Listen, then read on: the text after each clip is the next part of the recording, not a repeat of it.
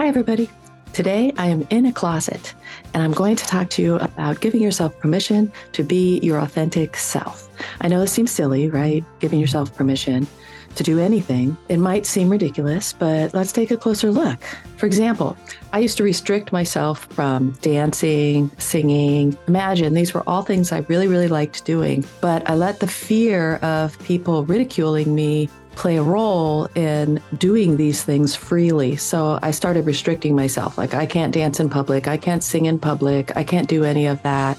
So therefore, I never will. And a few other things I restricted myself on are relaxing. I became this crazed overdoer all the time and relaxing. I just never allowed myself to do that. And as a child, I was really fearful to try new things just because I was afraid people would make fun of me and things like that. So I started restricting myself with activities I thought might be fun because people might make fun of me. And so I missed out on a lot of things as a child. I also didn't prevent myself to celebrate and be excited about things when I became an adult. So a lot of people, when they make that transition from childhood to adulthood, they feel like they need to put down a lot of things that they used to do as a child. And one of the things people frequently put down is being excited and celebrating because that's childish and they're afraid of being ridiculed. This is the I Care About You podcast, and I'm Juliana Jay. And today I am in a closet of some sort wearing this very loud vest. So I hope it doesn't cause too much disruption. Uh, but anyway, this is me, and today we're talking about permitting yourself to be your authentic self. We will discuss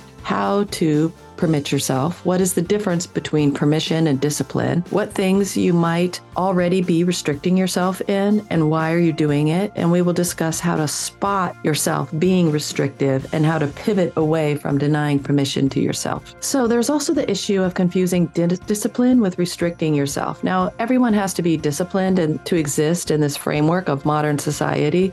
We are disciplined at work, we show up on time, we finish our work in a timely manner, we uh, uh, pride ourselves on being someone other people can count on. We're disciplined in other actions like parenting. We might not feel like we really want to go to that parent teacher conference tonight, but we do it anyway because we're disciplined parents. We make dinner for our, our food for our children and others because we're disciplined at doing that. There are a lot of times we just want to veg out in front of the TV and do nothing, but we are disciplined in doing our chores around the house and, and our obligations. And we are doing our best to work work within the parameters of modern society there by being disciplined. That is different than not giving yourself permission. However, having this extreme discipline with yourself can bleed into restricting yourself if you're not allowing yourself to be flexible when necessary. Now, I'm not talking about discipline. Let's put that aside. I'm talking about permitting ourselves to live life in a way that's fulfilling and joyous for us. Permitting yourself to find your true nature and then to celebrate it. Giving yourself permission is an act of love. We often restrict ourselves from things because we are punishing ourselves or we lack self esteem or perhaps we're ashamed of ourselves for some reason. What are some things that can make you become restrictive? In addition to what I said, well, of course, as I said, lack of self love, low self esteem, lack of feeling secure in who you are, uh, fear that people are going to make fun of us or ridicule us. Sometimes we've had a rigid upbringing with a culture of depravity and scarcity, and we become restrictive, feeling like we don't measure up. Imposter syndrome, especially at work, can make you restrictive and not more open to collaborating in different ways. Feelings of shame can make you feel restrictive. Past experiences that got out of control, trauma or danger feeling is always around you. It makes you rigid and restrictive so that you can keep yourself safe. That's your safety mechanism. Feelings of insecurity, the need to be in control of everything can make you restrictive. Feeling like choices in life aren't your own can make make you feel restrictive. So it's kind of two polarities there, both feeling like you're not making your own choices and then being incredibly rigid and wanting to make all the choices. These are just a few of the reasons why we have a hard time giving ourselves permission. And I don't mean going hog wild and do exactly what you want all the time. That is not what I'm saying. I've never done that before, but I don't think it will yield you positive results. I imagine that if you were completely out there doing whatever you wanted all the time and not having any any balance or discipline in life, people would find you very unenjoyable. But then again, I have not tried that theory myself. But everything needs a balance. How do you know when you're restricting yourself without real reason. What are the red flags? Here are just a few. Are you inflexible? If plans change, do you have a really hard time with that? Really hard time with change. If a friend asks you out to dinner on a challenging night, do you say yes, even though you don't want to go? Is it a, a, habitual type of response that you have? Perhaps you're not giving yourself permission to suggest another day or take a rain check. Are you rigid? Do you have a hard time with change or anything outside of the norm? Are you controlling? For example, is it comfortable for you to micromanage projects at work or my way or the highways type management style or even people on your team? Are you trying to micromanage that? Or are you allowing people on your team to do their work and you're having faith that they will complete the project? If that's not a space you normally find yourself in, perhaps you're restrictive. Are you kind of a my way or a highway kind of person? Are you someone who's resistant to having other people teach you new ways of doing things or new ideas? Are you always thinking that you are no good at things, not smart, not capable, or in general just a screw up? Do you always sacrifice your desires for others or a lot of the time sacrifice your own needs or desires for others, this can be a sign of not permitting yourself to say no. There are more of these things, but in general, if you're sacrificing your own needs or dreams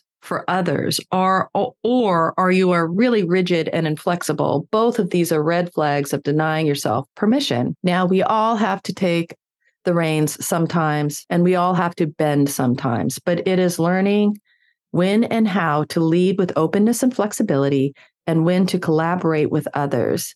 It is important to know what dreams and goals are important to you and to define what your guiding principles are. What are the things that people restrict themselves on generally? Here are just a few things fun activities, learning new things, being excited, showing emotions, loving both yourself and others and receiving love, praise, both giving and accepting praise, accepting and giving compliments are a job well done, dreaming or having big goals, spending money on yourself, self affirming beliefs, if you don't have many of those, not allowing yourself to have daydreams, not allowing yourself to relax, not allowing yourself to enjoy something, even small little tiny things, finding laughter and happiness, enjoying the company of others, taking a lunch at work. This was a big one for me. I never, ever, ever allowed myself to take a lunch, leaving work on time. I also did this. I never allowed myself to leave work on time. I always had to work a certain amount over before I left every day. I just never allowed myself to do that ever. And those are just to name a few. How do you start giving yourself permission to be authentic? Define what your guiding principles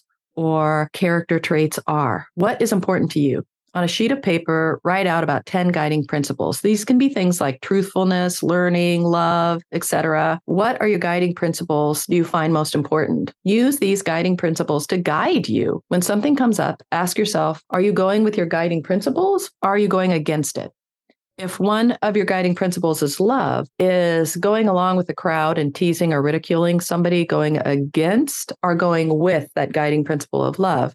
How do you feel when you go against your guiding principles? A chronic feeling of letting yourself down can manifest shame, guilt, or even self hatred over time. I'm going to put a link in the description of a place where you can go to take a quiz on what your character traits are. It also has a big list of all the character traits that they've defined. It's a research center. So it's a really short little quiz. It's really fun. It'll kind of surprise you. It's worth doing. It doesn't cost you anything and no one's going to do anything. It's just a quiz. Another thing you can do is make three columns on a sheet of paper. Write down three dreams or goals you have in the first column. In the second column, write what you're doing to achieve your goals and dreams. And in the third column, write down what you're allowing others to do to stop you or what barriers have you created for yourself. One of the big things is usually emotions like I'm fearful to put myself out there, I'm afraid of what might happen, things like that. So make those three columns and then look at the document.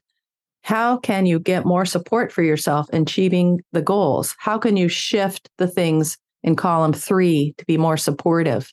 Like if you're fearful, you can be brave things like that. Just really look at those and see are you restricting yourself in your own dreams and goals and thus putting roadblocks so that you can't achieve those things? Realize that to give yourself permission to be authentic, you must become a lifelong learner. There's no way around it. What small steps can you take today to allow yourself to be no more open to learning new things? Write down the steps that you'll take and make yourself a game plan for how to do that. Give yourself permission to dream. Write down and define three to five dreams you have and how you will achieve them in this lifetime. Be specific. Maybe you would like to travel every two years to certain countries. Maybe you would like to learn something new. What is it? What's the timeline? How would you go about that? How does your guiding principles relate to those dreams? What guiding principles can you use to achieve those dreams, etc.? And celebrate this is a biggie. Give yourself permission to celebrate all the big and little things that happen in life. And I'm not talking about celebrating by going out for a drink or dinner, but sure, do that.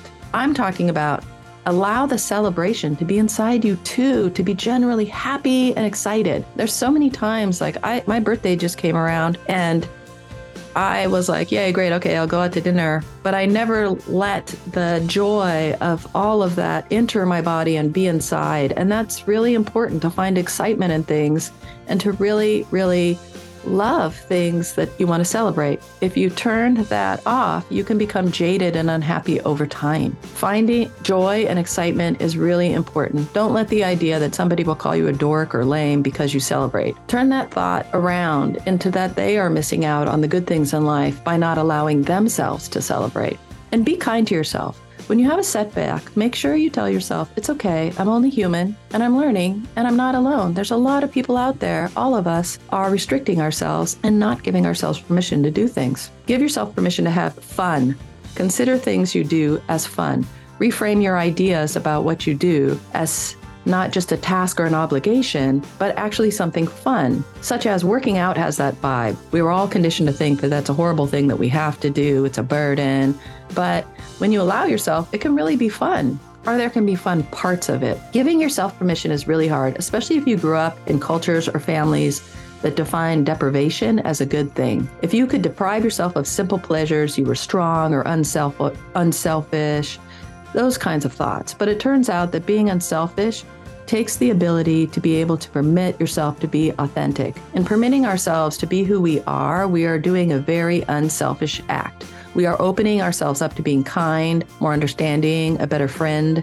Giving yourself permission allows you to be more present for others and to be more authentic. This is one thing that I think Ram Dass talked about, and so many others, but the best thing you can do, the greatest act of love for someone else, is to work on yourself. And the greatest act that they can do is to work on themselves. And that's really important because if you can show up for people in an authentic, beautiful way and an open way, then everything is better than if you're closed minded and jaded. Okay, so I hope this gave you a better idea of how to give yourself permission. Start small, you will cultivate a new way of being, and it, you will bring more self worth and self love into your life. And it's a win win for you. But know that it's going to take time to change those pathways that you've created for yourself where you deny yourself permission. Like you'll you'll see yourself, you'll feel yourself about to deny yourself. And then you need to take a step back and think. And that takes time to just redirect and find a new pathway in life. So be good to yourself and know that I love you and that I support you. And I will see you in the next one, my friends. Take good care.